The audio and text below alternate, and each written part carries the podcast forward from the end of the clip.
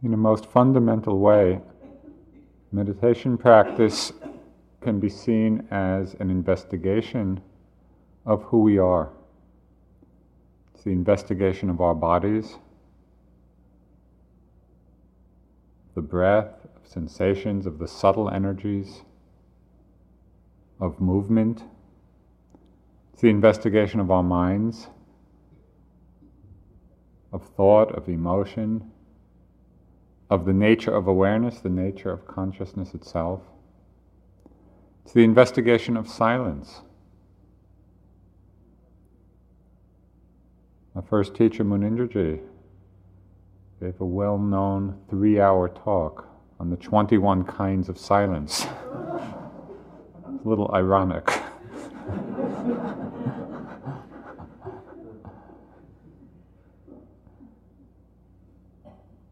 So, really, what we're doing is just exploring all of these aspects of ourselves.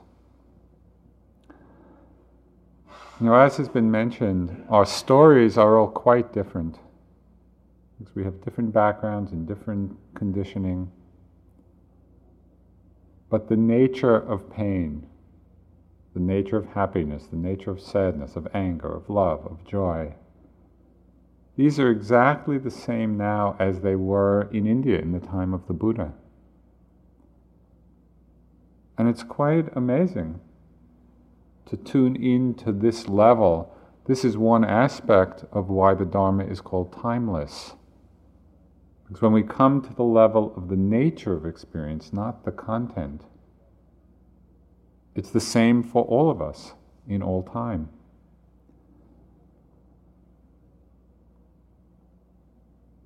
The understanding of ourselves automatically and naturally brings understanding of each other. So there are two perspectives on practice, two perspectives on this investigation, which really support and complement one another. They fulfill each other. the first perspective is that of meditation, or the understanding of meditation as a science of the mind. The great power of the Buddha's enlightenment was that he saw so clearly just how the mind works. Deep understanding of the nature, the true nature of things. Seeing that our lives are not unfolding by chance, they're not unfolding accidentally or haphazardly. There are certain laws at work. One that we've mentioned before, and really is at the heart of our understanding, is the basic law of cause and effect. This is relatively easy to see and understand in the physical world. And we're getting some very painful lessons about this in our time. It's becoming increasingly clear that if we do those actions which continue, for example, to pollute the environment, what happens? There are results of those actions. You know, there's holes in the ozone and global warming and toxic wastes, and people are less healthy.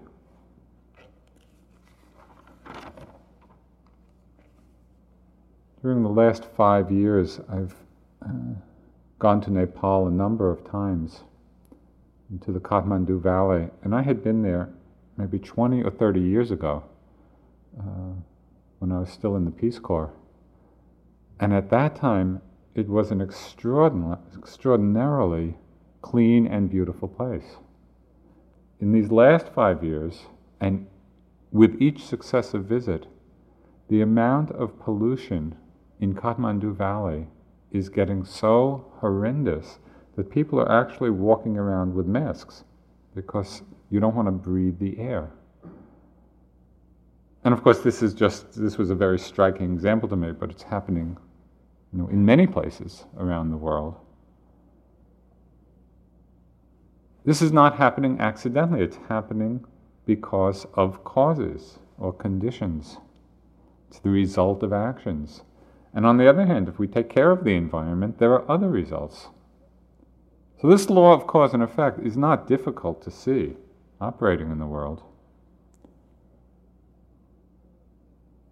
And just like these physical laws of nature, the Buddha described the laws of the mind.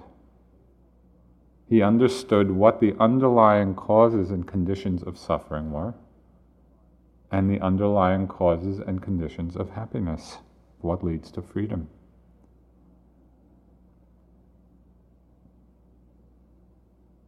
Genuine wisdom, a deepening wisdom, begins to understand the relationship of actions to their consequences. But it's not always obvious. Because sometimes we can have a great deal of pleasure or gratification in the moment. You know, feeling ease, feeling joyful, feeling happy in the moment and it actually at times be leading to more suffering. And we can see that as, as again another obvious example with the great power of addiction. You know, something we do is pleasing in the moment, makes us feel good in the moment, and yet leads to disastrous consequences. And sometimes discomfort in the moment, or pain in the moment, or unease can actually have very beneficial consequences, like the three month retreat.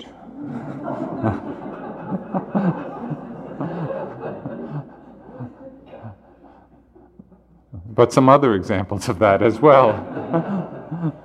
you know, if you think of someone perhaps for whom being generous is difficult, they haven't developed that quality.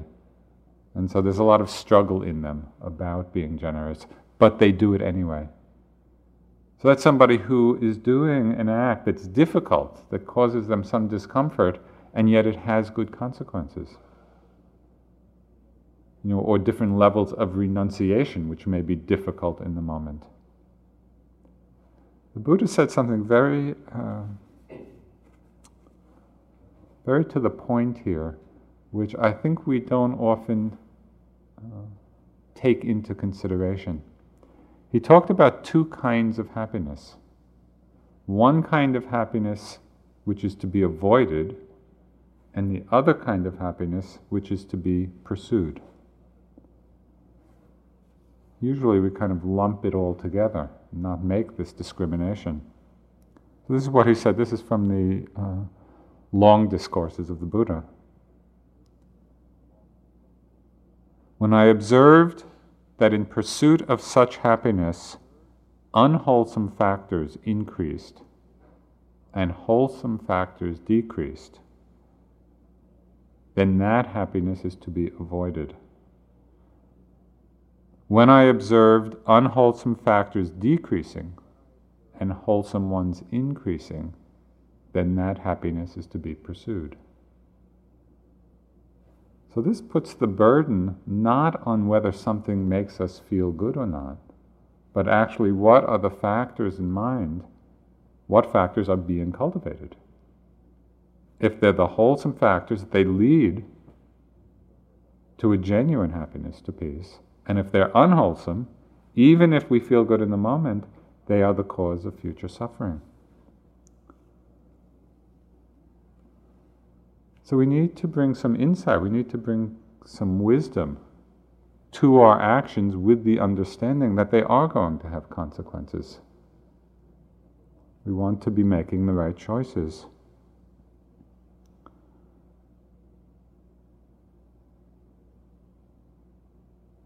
One of the implications of seeing that our lives are a lawful unfolding in fact, one of the meanings of the word dharma is law, or lawfulness, or truth. Because it's a lawful unfolding of nature, that means that the Dharma path is available, is accessible to us all.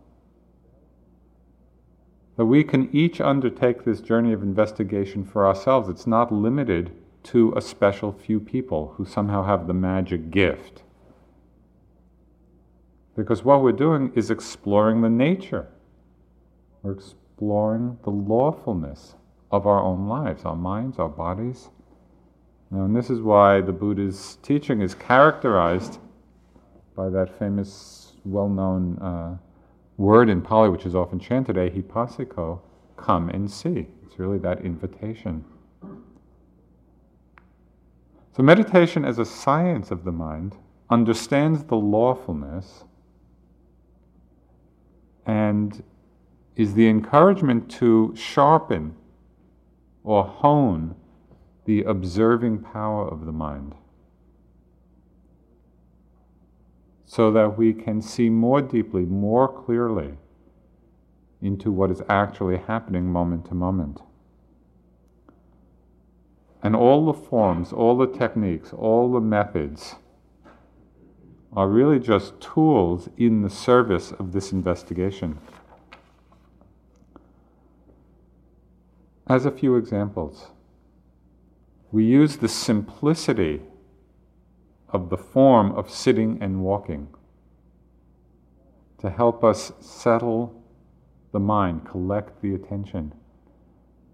You know, from the outside, if somebody were looking at the day or just looked at the schedule, sit, walk, sit, walk, a meal or two, sit, walk, sit, walk. From the outside, it looks like not much is happening.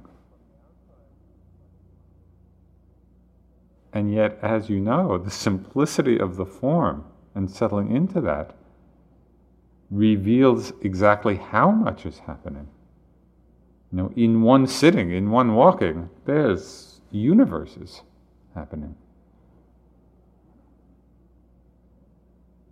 So we simplify the form. We use a primary object. You know, it could be sound, it could be the body, it could be the breath. Just some focus, some anchor to settle the attention, to start training the mind. There's a Catholic saint who wrote something very to the point about this, St. Francis de Sales. He said, If the heart wanders or is distracted, bring it back to the point quite gently.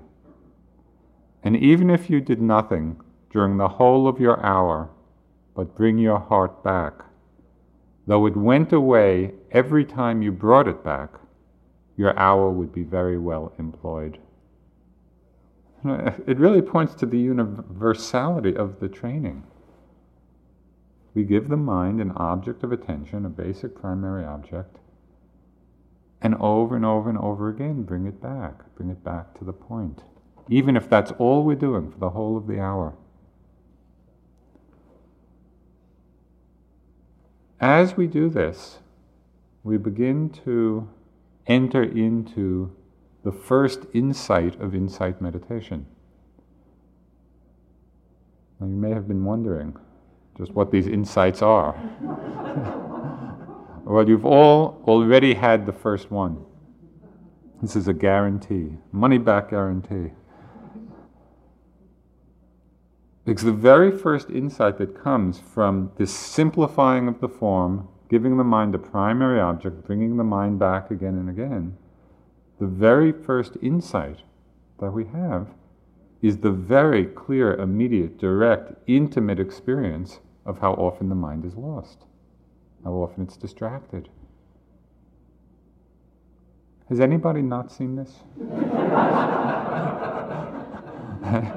I feel very confident in that guarantee.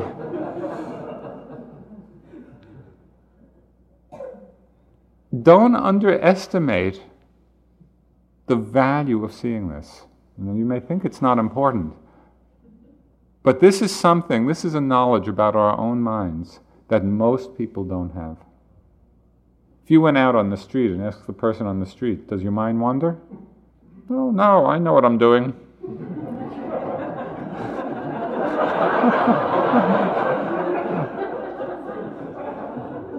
People have no idea what their minds are doing until we actually come and sit and begin to observe with a very great simplicity of form, but we begin to look. Oh, yeah, this is what my mind is doing. Now we feel a breath or two, And we're giving it a very simple object. This is not complicated. You know, it's not visualizing a hundred thousand deities in different colors. It's like the breath. very basic. And you see how difficult it is. You know, a breath or two or three, and the mind is off and running. It's like we jump on this train of association, and it's a wonderful image because that's just what it's like. You know, it's, it's on a train. We don't know when we get on. We have no idea where the train is going. And then, you know, 30 seconds or a minute or five minutes or half an hour later, somehow we're deposited at some station. And we can be in a completely different inner environment.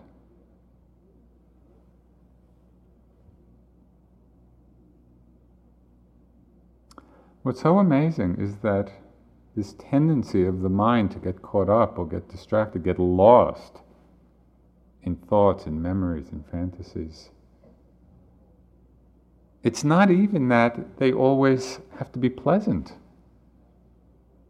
Now, how often do we get lost in unpleasant things, reliving old hurts, you know, old vendettas, judgments, arguments? Not only do they not have to be pleasant, they also don't even have to be true. Mark Twain, with his usual great insight, commented that some of the worst things in my life never happened.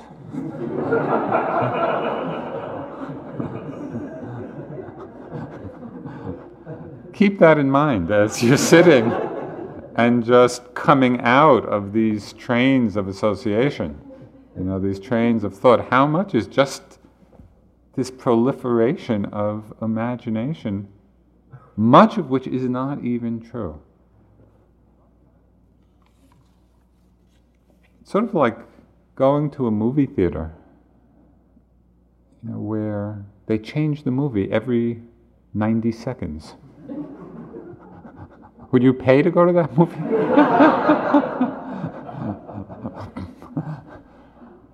But that's what's happening here. You know, as you it's one movie after the other. So, this first insight into what our minds are actually doing, right, how we're living our lives, it leads us, when we see it clearly, as you undoubtedly have, it leads us to seeing the value, the importance, the uh, the essential importance of learning how to stabilize the mind, to stabilize the attention, the awareness. Because the worlds that we create in ourselves and around us, the worlds that we create and live in, have their origin in our own minds. So, what happens? We enter into the simplicity of the form of sitting and walking, sitting and walking. We give the mind a primary object to come back to sound, the breath, the body, whatever it is. And slowly the mind gets trained. It starts to stabilize, it starts to steady a bit. And even though the thoughts are still there, you know, or the images, they begin to get a little quieter. They're not so loud, they're not so predominant, they're not so compelling. And there's a growing sense of relief, growing sense of some inner relaxation, inner letting go, inner stillness. There are a few lines from the Tibetan text, the Song of Mahamudra, which describes this uh, sequence.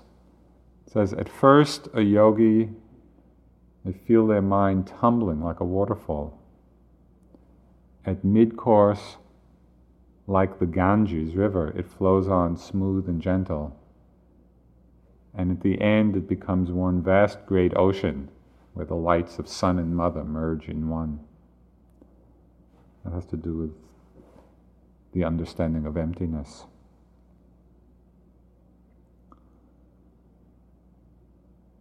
So we stabilize the attention. As we do that, we begin to investigate and understand a very uh, critical meaning of the word sati, which is usually translated as mindfulness.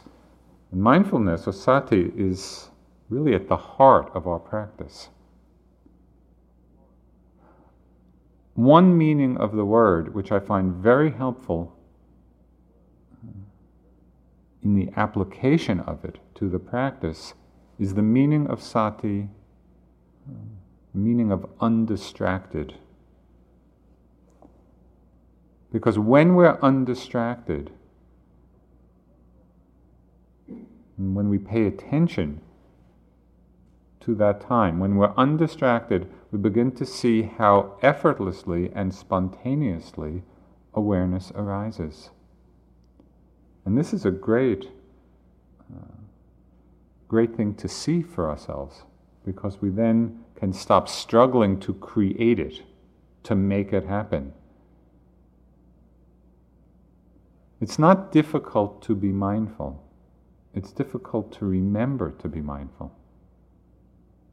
Just in, as, as, an example, which you've already experienced many times, you know, you're sitting, settled into the body.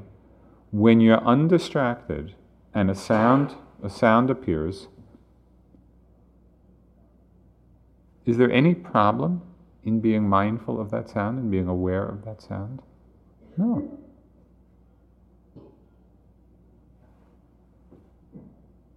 Thank you. I mean, do you see how effortlessly, how spontaneously it's appearing? There's nothing we have to do, there's nothing we have to force, there's nothing we have to make or create. And so every time we become distracted, which means lost in thought, lost in some fantasy where we don't know what's going on, it's simply a question of coming back to this place of awareness. It's already here.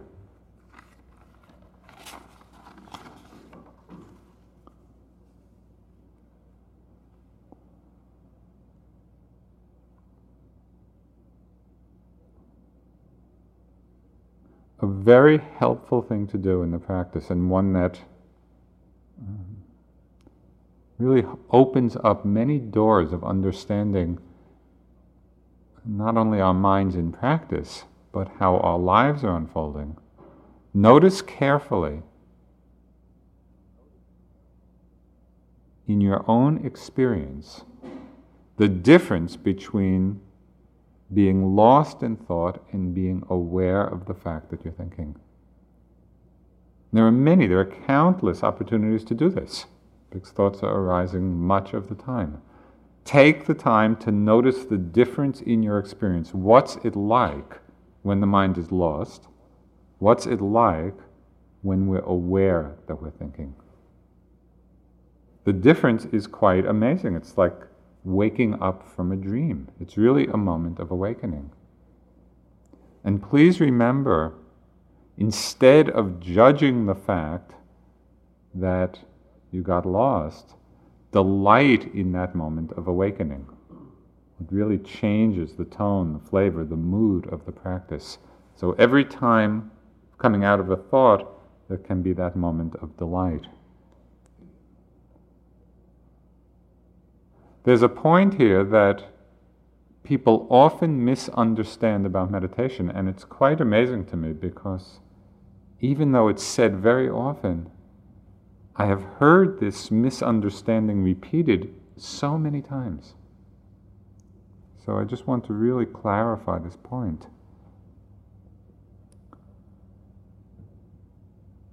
Often people have the idea that meditation means not thinking.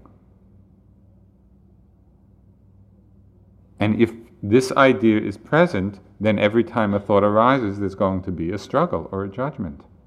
That is incorrect.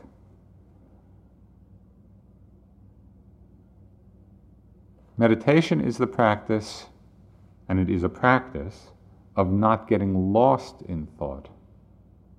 That's what we're practicing. It's not about stopping thinking, it's about being aware when they arise.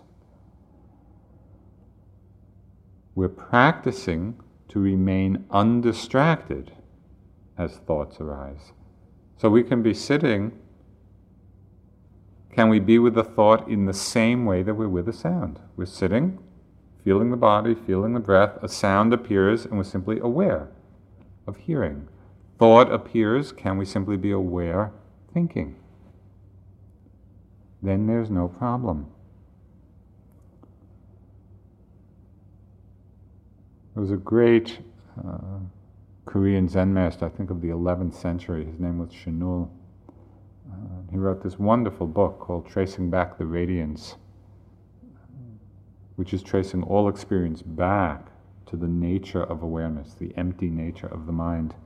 He said, Don't be afraid of your thoughts. Only take care lest your awareness of them is tardy, is slow. Don't be afraid of your thoughts. Only take care lest your awareness of them is tardy. So that's what we're practicing. We're practicing alertness, undistractedness. And in that space, it's allowing everything to come, whatever it may be.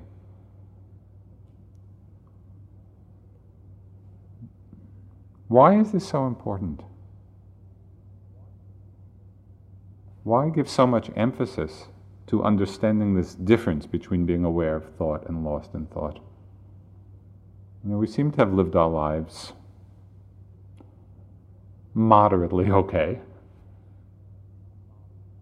Actually, it's tremendously significant because most often it's not simply a question of being lost in thought.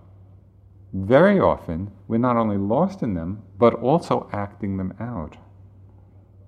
And when we look at so many places of suffering in the world, places of war, of violence, of injustice, of exploitation, of the long lists of suffering. And when we really examine what it is that's happening in those situations, what do we see? It's people acting out the various stories of fear, of hatred, of greed, of all of these thoughts and feelings in the mind.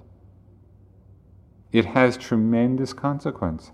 And it's not only out there. And this is the great power of a retreat like this, because we have a chance to see all of these things in our own minds. There's one little story which, compared to the things I mentioned, is somewhat trivial, but it points to the pattern. This last spring, I was doing a two month self retreat. I was, I was sitting in my house, but coming over here every day for lunch. So one day I'm walking in the dining room, going through lunch. And as I'm taking my food, uh, I see a sign in one of in front of one of the dishes, moderation, please. And you probably, or perhaps have had the same experience. For some reason, these signs always seem to appear in front of one's favorite food. you know, uh, so in this case, it was sesame spinach. And there was just this bowl of sesame spinach. And I saw this sign, moderation, please. What I'm going to describe now, I saw in retrospect. I didn't see going into it. Okay, so what happened? I'm going through the line as mindfully as I can. I see the sign, moderation, please. And the first thing that my mind does upon seeing the sign, how much can I take and it still be moderate? and that's what I proceeded, that's how much I proceeded to take. You know, as much basically as I thought I could get away with. but about 30 seconds later, you know, as I'm going through the line, this massive guilt attack happened. And oh, I took too much, and the people behind me, they're going to run out. And so for the whole lunch period, I'm kind of looking over. Did they get their spinach? it was really instructive because now every time I go through that line and I see that sign, moderation, please, it's just like a mindfulness bell. You know, it says, watch out for what your mind does with this. You know, because the pattern was so clearly revealed.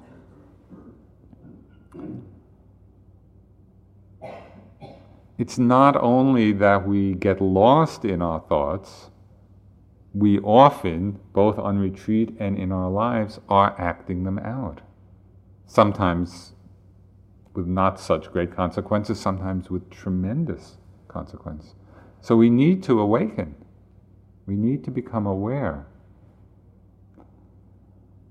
Okay, so the second tool of this investigation, you know, this, the meditation as a science of the mind, uh, is slowing down. And this is, again, one of the beauties of the retreat. Your only job for six weeks or three months is to be mindful. It's the only thing you have to do. And that's sometimes in some of the Buddhist texts they talk about Buddha fields, and I'm not exactly sure what a Buddha field is, but I think it must be something like this. You know, where everything is conducive to the practice of awakening. That's what the environment is about. Can we slow down? Can we really pay attention to what we're doing, not rushing through things? One example of a kind of level shift in the practice that I found tremendously helpful was when I went from the level of being aware that I was moving, you know, either in walking meditation or just moving throughout the building, when I went from the level of being aware that I was moving to the level of awareness of the sensations of the movement. You see the difference? And I could move my arm and know that I'm moving it, and there's that level of mindfulness. Or I could move my arm and feel the tightness, the tension, the pressure, the weight, the heaviness. That's a whole other level. Can you be embodied in this way? Really, as you go through the day, practice feeling the body, feeling the sensations of each of the movements that you make. It takes a quality of care, it takes a quality of interest. Now, notice times of rushing. Do you rush through your yogi job? Do you rush when there's some little task to do? Notice that and then drop back into the body.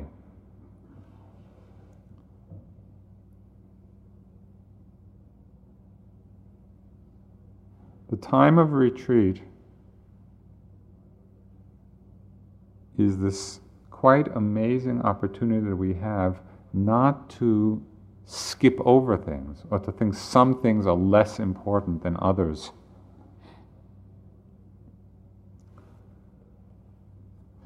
Want to read something about powers of observation, but it's in very small type, so see if I can do this. It's, this was uh, written about uh, the Swiss naturalist Louis Agassiz, and uh, as he was teaching his students. He intended, he said, to teach to students to see, to observe, and he intended to put the burden of study on them. Study nature, he said, not books.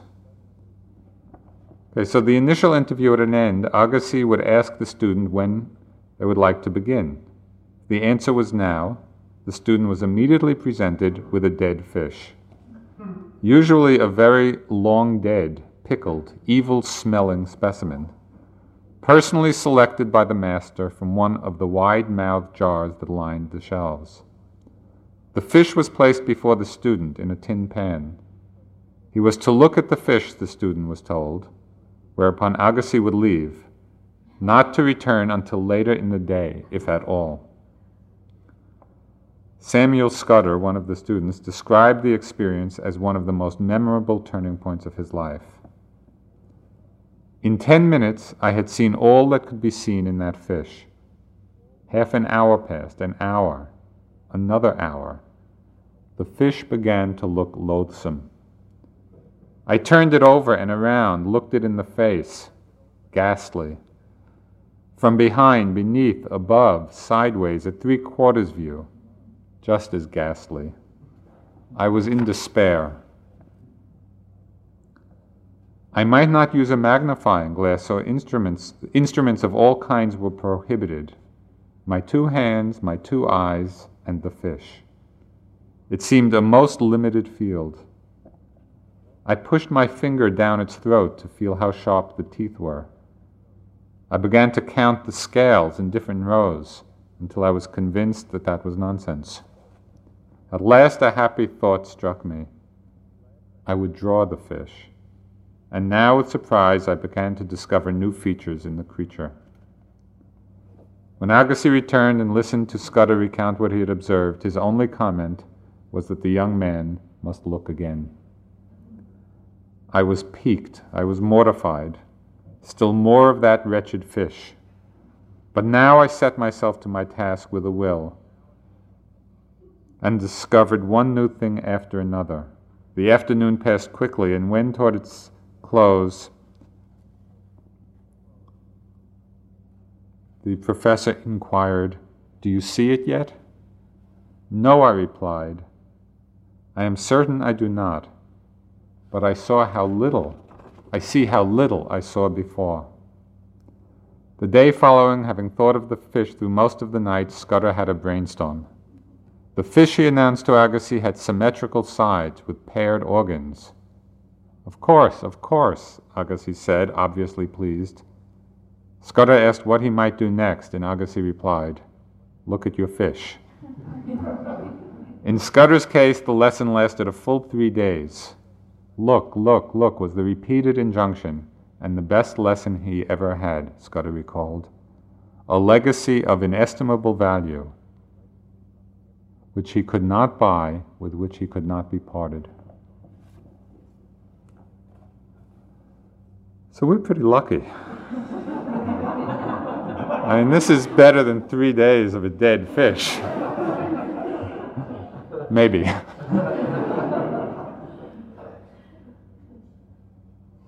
Can we have that intention, that power of observation at our own mind and body? Because this is our life. Can we look at it with that degree of care? You know, Sharon, who's be teaching here the second six weeks, uh, she tells this wonderful story of uh, her first course with U Pandita, our first course in '84, uh, where we would go in and it was very intense, and you know we would be preparing these interviews, preparing the reports for the interviews, and she would have you know this description of her meditative experience, which was getting you know, more silent and deeper. And she'd go in with this report prepared, and she'd bow and she'd begin the report, and U would interrupt her. What did you notice when you brushed your teeth? She hadn't noticed. She had nothing to say. He didn't want to hear anything else. So you know, he rang the bell and she left. The next day she came prepared about you know what she experienced when brushing her teeth. Goes in, bows, has her report ready. What did you experience when you put your shoes on? She hadn't noticed. He didn't want to hear anything else. So she left. That was the end of the interview. This went on for weeks. Every day she would come in and he would ask about something else, something else, something else. Until, and there's a fantastic training, she was paying attention to everything she was doing. One thing was not more important than another. Can we practice in that way? Not with a sense of straining, not with a sense of struggle. It's being very receptive, very still, very silent. Just receiving each moment, but with attentiveness, not rushing through things. When we practice in this way, our perception of the world is quite transformed. Gary Snyder expressed it uh, just in a few lines. He said, There's a world behind the world we see that is the same world, but more open, more transparent. And that's really the power of our practice to look carefully enough, with enough attentiveness to go beyond our usual either distractedness or conceptualization of what we're experiencing We come right into the experience itself. There's nothing else to do here.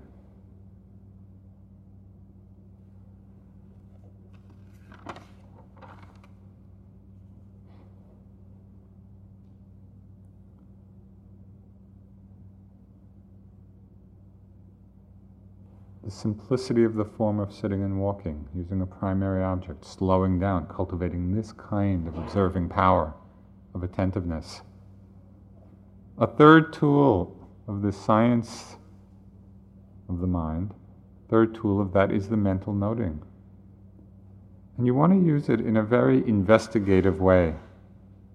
It's really about simply helping us to connect with the object. It's about a simple recognition of what's present.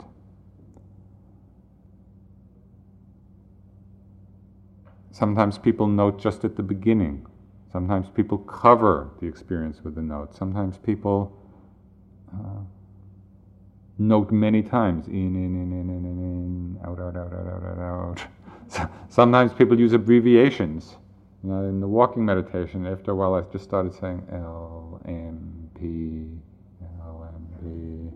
know, because the word was too long. This is not, there's nothing ironclad about how to use the noting. Really experiment. And at times you may not need it at all. At times the mind may be quite settled, might quite connected. Let go of the noting. See what happens. Bring it back intermittently.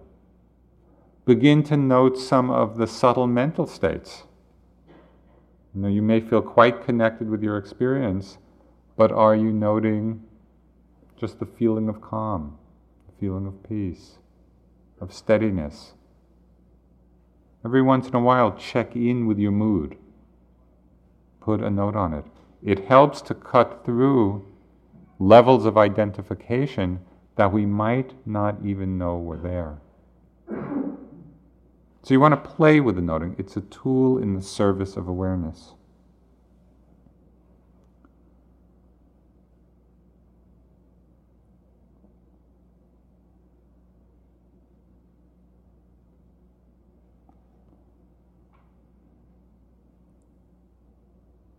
we want to investigate, we want to explore, to, to actually see the truth of our experience. So we begin to make choices in our lives, begin to make choices with some discriminating wisdom rather than simply acting out old habit patterns of conditioning.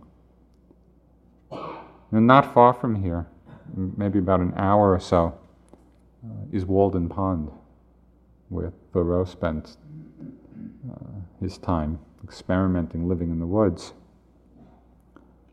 One of, one of the things he wrote about that time he said, I went to the woods because I wished to live deliberately and face only the essential facts of life and see if I could learn what it had to teach, and not when I came to die discover that I had not lived.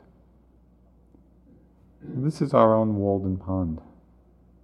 You know, we come here because we wish to live deliberately and face the essential facts of life and see if we can learn what it has to teach.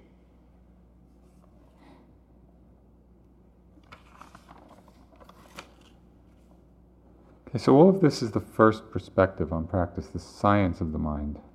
The second perspective of this exploration is meditation as an art. We begin to see not only what it is that's happening, begin to observe not only what's arising, but we also begin to feel, to intuit, to sense, to understand how we're relating to what's arising. In this sense, meditation really becomes the art of true relationship. And it's quite amazing that what we discover about the nature of relationship in practice, we then begin to apply to relationship in our lives. There are many ways of relating to experience. Now, we can be aware of what's happening and be very reactive. We can be aware of what's present, but filled with like and dislike, or judgment, or aversion, or grasping. Or we can be aware of what's happening and be relating from a place of openness, of tranquility, of metta, of compassion. Each moment of our experience is revealing this. Take a very simple situation. How are we with the breath? When you're sitting with the breath, first step is noticing, feeling the breath, observing the sensations of it. But then the art of the practice is to begin to understand how is the mind holding it? How is the mind relating to it? You know, what's the quality of effort that we have? If there's no intentionality or effort to be with the breath at all, then the mind easily slips off. But on the other hand, we can really be efforting, trying to hold on, trying to uh, grasp at it. And so then we become tight, we become tense.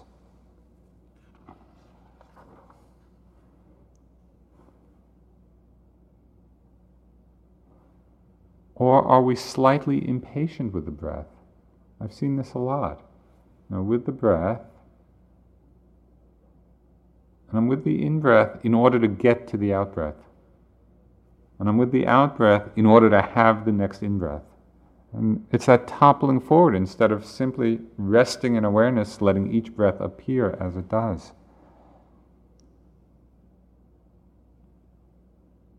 Can you be with the breath the sensations appearing in the same receptive way that you would sound? Can the sensations be like sound appearing? We were simply resting in the awareness and the sensation of the in and out or the rise and fall. It appears. And when we're undistracted, the awareness is spontaneous. We can see clearly the relationship to experience when we're having pain or unpleasant feeling. What is our relationship to painful feeling? There's a lot to learn about this and much opportunity to learn it. You know, we, we relate in so many different ways to things that are unpleasant. We, we relate often with self pity. We start feeling sorry for ourselves. Or we start complaining in the mind. You know, and I had this a lot. I've, I've mentioned this often, but it was such a strong experience. I've actually had it throughout my meditative career. That I must, must have been banging a tin drum in some arhat's ear. because many times in my practice I've been in situations where there's tremendous noise going on. You know, this happened in India with that the Hindi film music. It happened uh, in Burma with a lot of construction noise. You know, it's like every day, all day long, banging. You know, metal on metal, right outside my window. You know, and I just watch my mind get filled with hatred.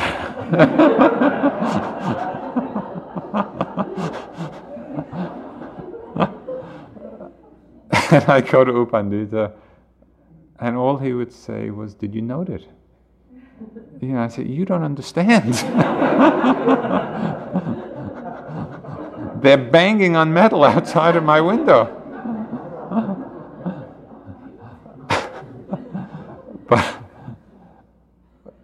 But I went through a really important process there. And seeing that when he said, Did you note it? he was actually teaching something extremely important, which is that from the perspective of awareness, it does not matter what the object is. The awareness does not care what the object is. Sometimes it's pleasant, sometimes it's unpleasant. That's all. Can we note it? It's not noted in terms of making the best of a bad situation, which is how I was interpreting it. It's did you note it? Are you aware of that? Can you simply rest in the awareness? Sound, unpleasant sound, unpleasant loud sound, unpleasant loud, unremitting sound. it doesn't matter. If we could get this one insight, your whole time here will be transformed. It's not about having one experience rather than another. It's about settling back into the awareness of whatever's arising, realizing that sometimes it's pleasant, sometimes it's unpleasant, and that's fine. It's simply to be aware. And this is the great power of vipassana, of mindfulness practice, because there's nothing outside of the practice. Whatever experience we're having is totally fine if we're exploring or discovering the art of true relationship. Can we simply be there for whatever it is? It's tremendously liberating.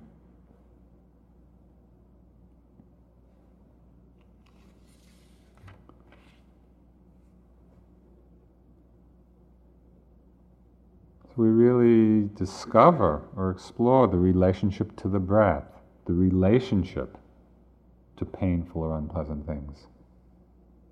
Are we trapping ourselves in reaction? Or can we really rest in that mirror like wisdom of the mind? What's the relationship that we have to different thoughts and emotions? Really watch this, explore this. Some we get fascinated by. You know, we get caught up and we get seduced by them. Other kinds of thought and emotions we might condemn, you know, or judge or try to get rid of. The art of the practice is the art of true relationship. Just as with the noise, the unpleasant sound, can we open to unpleasant thoughts, unpleasant feelings?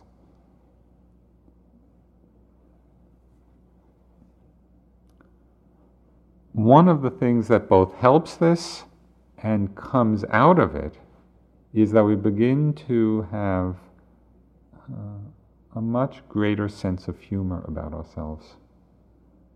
You know, when we see all the different reactions in the mind and all the different ways we get caught again and again and again, can we smile? And we're all this package of qualities. One yogi, this was years ago, came in an interview, and his one comment about his practice or his insight was the thing he discovered the mind has no pride. That was his comment. And we see that when we're watching our own mind, it has no pride, it'll do anything. I was on a retreat one time, again with Sayadaw Pandita in Australia. And these retreats are very intense, and everybody's working very hard, and it was really silent. I'm going through the dining room, through the lunch line, and there was one person in front of me. And this person goes to the line, everything's completely silent. The person takes, the person in front of me takes the cover of, off the pot, puts it on the table. The pot falls to the floor, makes this huge noise, and the first thought in my mind was, it wasn't me.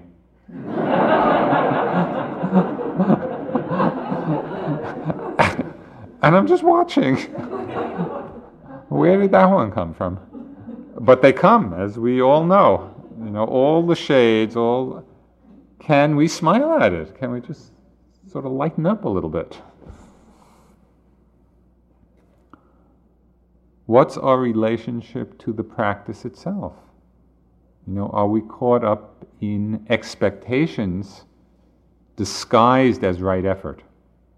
You know, we think we're making right effort, but is it really just expectation in disguise? Wanting something to happen? Please remember that we are not practicing for some experience.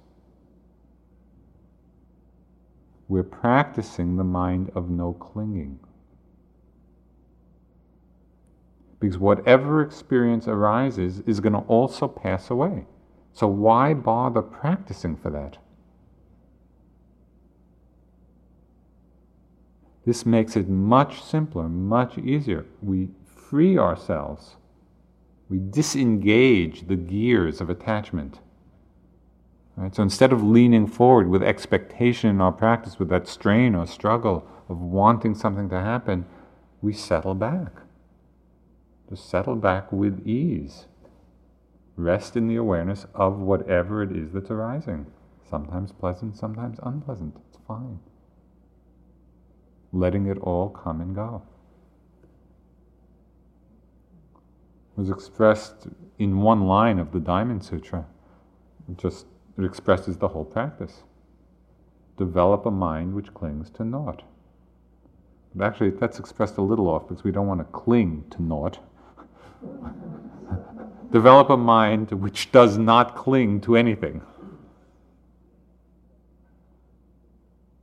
So, as you're sitting with the breath, with sensations, with thoughts, remember that that's what you're practicing. It's not about changing this experience into some other experience. Very freeing to settle back into awareness in that way. When you're in a state of struggle or straining, or you feel yourself in an internal fight or struggle, really sit back, ask yourself the question what's happening? What's happening here? Because struggle always means that something is going on in the mind or body that we're not accepting. And so, what we want to do is just sit back, open up wide, and see what's there. In that moment of seeing, of acceptance, the struggle ends.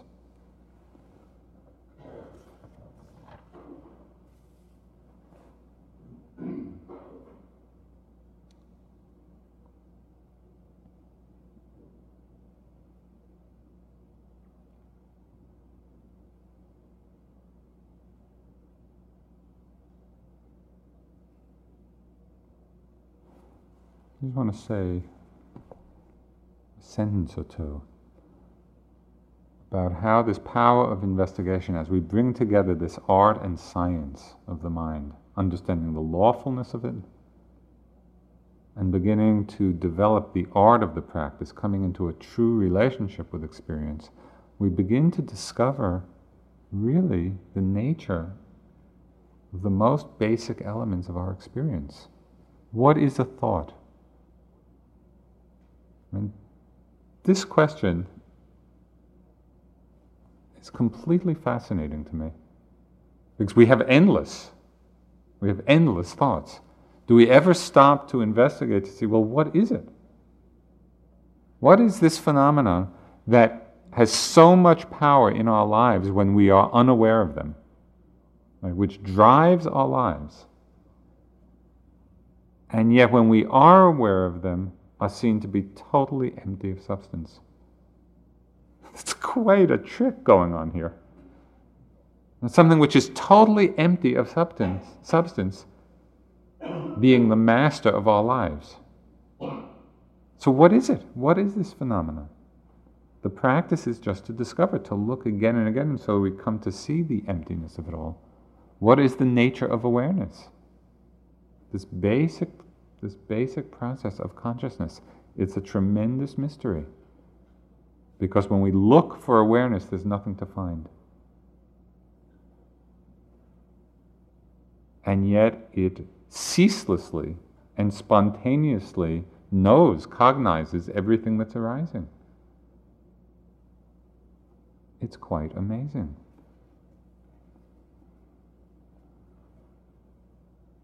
It's through the development of the science and the art of practice, through the balance of this investigation, that we really cut through to the essential nature of our minds, of our bodies, of our awareness. We really begin to touch the truth of our lives. And this we do for ourselves. I just like to close with it's, it's something that was written by the leader of an expedition to the Himalayas. I don't know if there was an Everest expedition or not. But that's a good metaphor, in a way, for our practice. It's written by a, a man named W.H. Murray. Until one is committed, there is hesitancy, the chance to draw back, always ineffectiveness. Concerning all acts of initiative, there is one elementary truth, the ignorance of which kills countless ideas and splendid plans. That the moment one definitely commits oneself, then providence moves too. All sorts of things occur to help one that would never otherwise have occurred. A whole stream of events issues from the decision, raising in one's favor all manner of unforeseen incidents and meetings and material assistance which no one could have dreamed would have come their way. I have learned a deep respect for one of Goethe's couplets. Whatever you can do, or dream you can, begin it. Boldness has genius, power, and magic in it.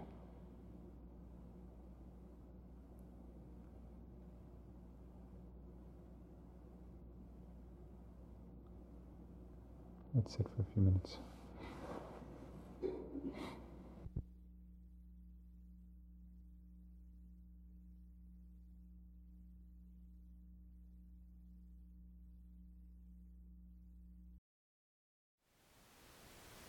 Thank you for listening.